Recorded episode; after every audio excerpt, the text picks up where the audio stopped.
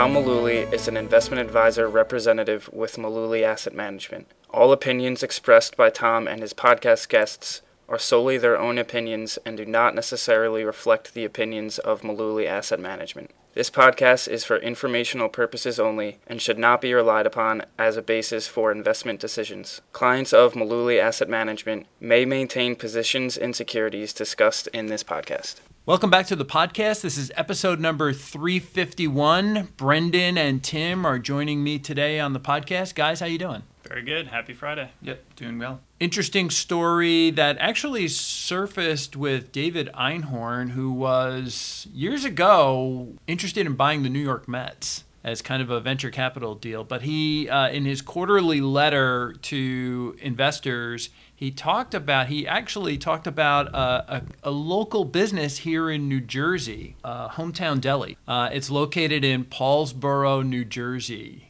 Now, if you don't know where Paulsboro is, it's in Gloucester County. And actually, if you're in Gloucester County or looking at the map, it's directly across the Delaware River from PHL. So this isn't the deli that uh, Tony Soprano and his crew hung out at. No, it's not no. Satriale's. It's go. no very far from there. It's actually uh, I don't know how close it is to to the river, but on a map, it's directly across from the Philadelphia airport, which is south of just south of the city. But it has a market cap of $100 million. A deli. It's got folding chairs inside. A deli. so the this deli did $35,000 in sales over the last two years, not Combined. even one year. Yeah. yeah. Uh, and it was closed from March 23rd until right after Labor Day last year for COVID. So they had six months where they weren't even open during that time, while they were closed, the price of uh, of the company of the sh- of the stock went from three dollars and twenty five cents a share to nine dollars and twenty five cents a share, which on a percentage basis is insane. I'm not sure why this company even has a publicly traded stock, but I mean, you can you can make that happen if you want, regardless of the company or the sales that you do or, or whatever, and that's obvious in this case. Yeah, um, that was one of my first questions. I was like, how is how is this deli even like a, a traded company? Or why? That's a that is a good question. I don't really know the answer to that. There were people, uh, people did this though, which maybe you could speak to with like shell companies in like the dot com bubble. So I I, I want to just speculate that it's something similar to that. Well, in Godfather Part Three. I'm kind of going off on a tangent here, but they came up with this this script. The Corleone family sold all their interests in uh, the casinos and they were uh, going to bail out the uh, Vatican by buying their 25% ownership in some big corporation, Immobiliare. And uh, it became a way for them to kind of launder their money and make it make the business legit. There were a lot of shell companies that came out 20 years ago in the dot com era. Even before that, in the mid 1980s, there were a lot of stocks listed on the pink sheets We'll get to that in a moment. But there were a lot of stocks that were listed on the pink sheets, and the only information you could find out was that they were a shell corporation. Today, they're not called shell corporations, they're called SPACs, which are, correct me if I'm wrong, special purpose acquisition. Special purpose acquisition. So basically, it's a shell corporation that they're raising money for. It's a black box with like a public figure slapped on it to say, "Give me your money and I'll buy something good with it." You know, as if the market mystery re- box. Yeah, the mystery box. As if the returns from the market weren't satisfactory. Now we have to come up with this basically the third generation of venture capital. Just give us your money. We'll figure out a way to make this work we talk about this a lot with investments that are not just regular old publicly traded companies of you know reputable quality. Maybe you've heard of them uh, you know or market caps larger than this. But i don't know the the idea that like if if something needs to go public via a SPAC or a shell corporation why do they need your money? Right. Because if the, you know there's and obviously there are going to be examples to the contrary but in most cases if this thing were any good they wouldn't need to ask just randos to fund their company. They would they would have backing from somebody somebody better. There's absolutely no way that you can value hometown deli on a per share basis the the reason why the company's balance sheet has 2.2 million dollars in cash is because they sold shares last year. Wouldn't you? You know, if yeah, this stock came out in 2019 at a dollar. It traded between a dollar and a dollar and a quarter, which it had no business, as you guys just said, going public. But as the stock went up last year, they sold more shares. I would do the same thing and put the money in my pocket. There's only 60 shareholders in the whole company. Mm-hmm. But again, why is a deli in southern New Jersey going public?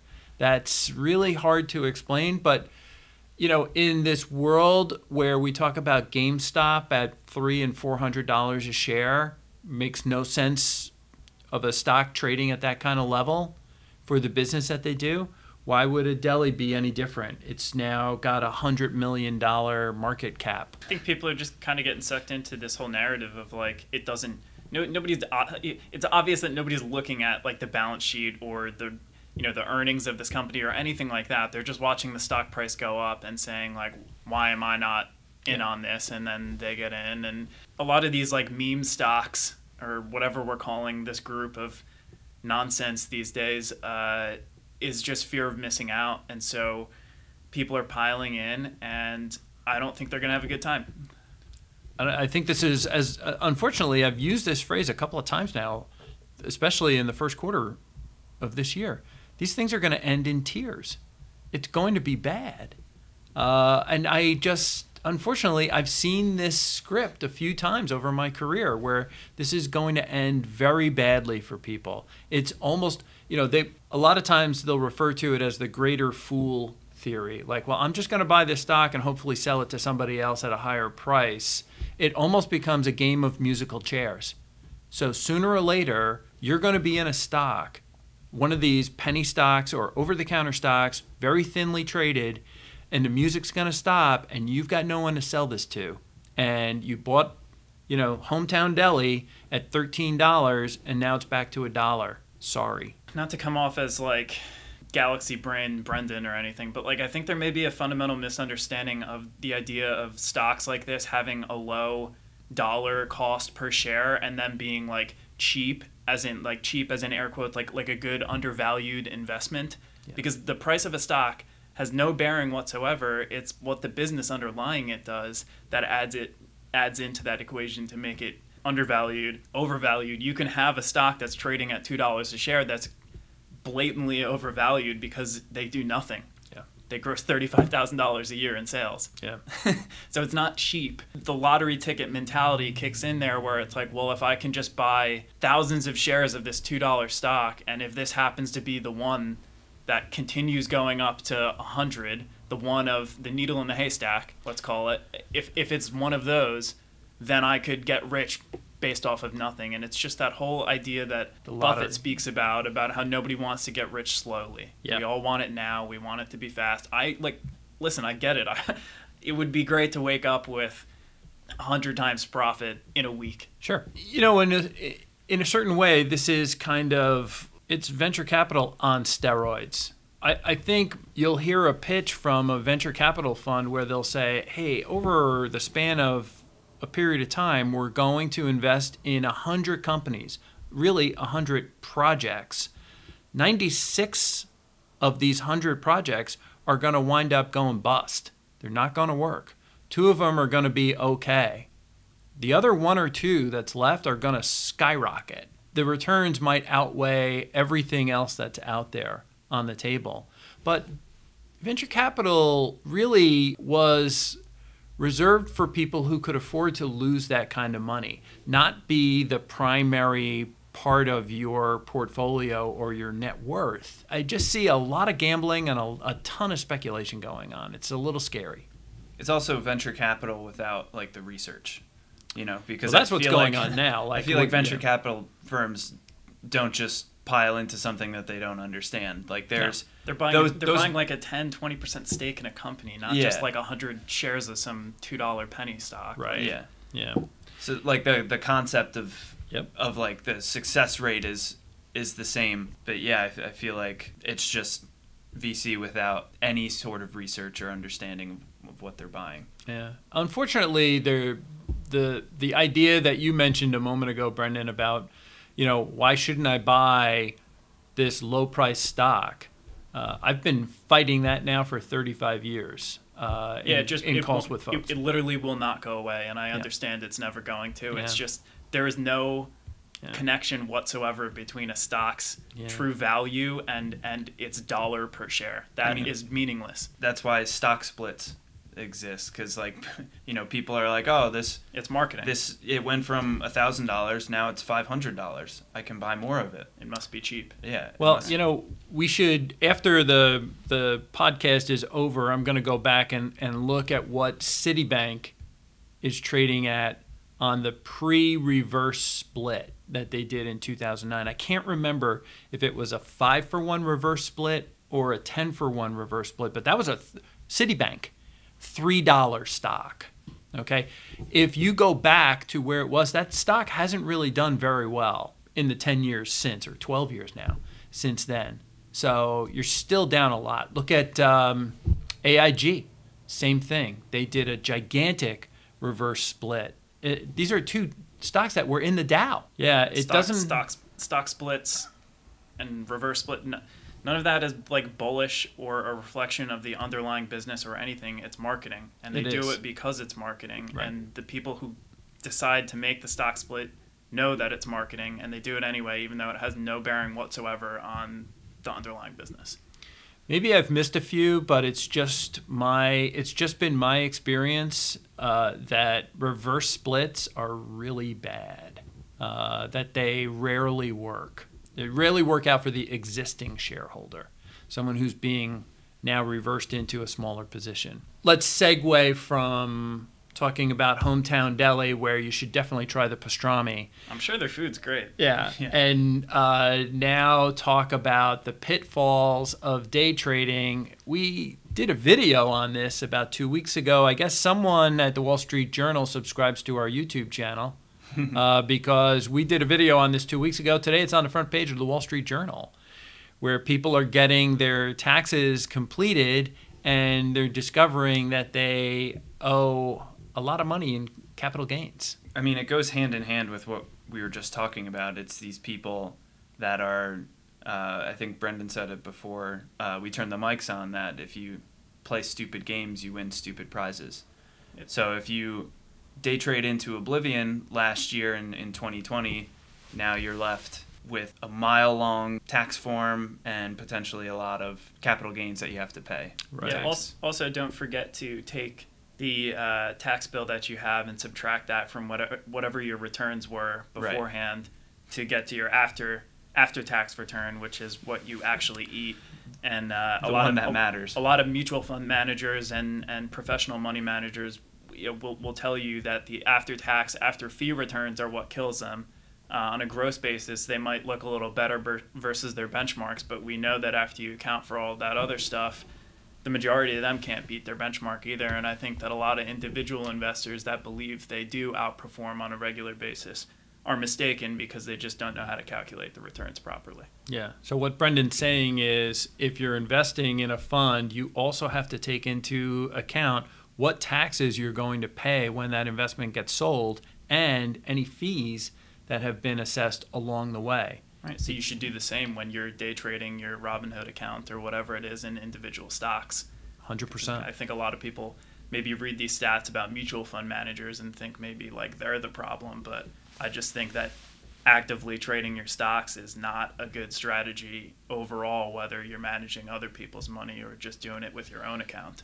Yeah. You're not going to out you're not, you're not to outperform. Yeah. I, I think that's actually a, a, a very important topic we could spend more time on. I, I- I think people just don't really understand. Well, I you know the example that we used in the video was uh, someone started with thirty thousand and they made a profit of forty five thousand. Good for them. So their account grew from thirty thousand to to seventy or seventy five thousand dollars. That's great. But the guy also owed $800,000 in taxes because he didn't understand how to match his cost basis when he goes to sell. I know that when I was studying years and years ago for the Series 7 exam, we had to know what versus purchase means. It's an old phrase, nobody uses it anymore, but basically what it means is you're identifying which lots you're selling. So if you bought 100 shares three different times at three different prices, you could go in and depending if you want the gain or loss or a bigger gain, uh, you could say, I'm selling today the 100 shares that I bought first. Or I'm buying, I'm selling the 100 shares that I bought, you know, at its low price or its high price or whatever. You can go in and identify those lots. Um, they've tried to simplify things a lot in the last 10 years by saying you can use, you're permitted to use the average cost basis. It doesn't really help you if you're an active trader. Yeah, and they said in, in the article uh, in the Wall Street Journal how a lot of these apps like Robinhood and there were a couple other platforms that they don't allow you to identify which lot. Uh, not that I think that there are, I think the majority of the users on the platform don't even know what we're talking about to begin with anyway. Right. Um, There's no guarantees that would actually improve their results either. right. Also true. Um, I it- mean, even if it was available- it may not. Yeah. You you could do all the specific lot trading you want, but it might not make your after tax returns any better. It might improve them a little bit if you if you heated like wash sales and things like that. But for the person who owed eight hundred thousand dollars in taxes, that's a negative return no matter what, even though they thought they more than doubled their money, uh, Yeah. you know, from the start. So they didn't do a very good job.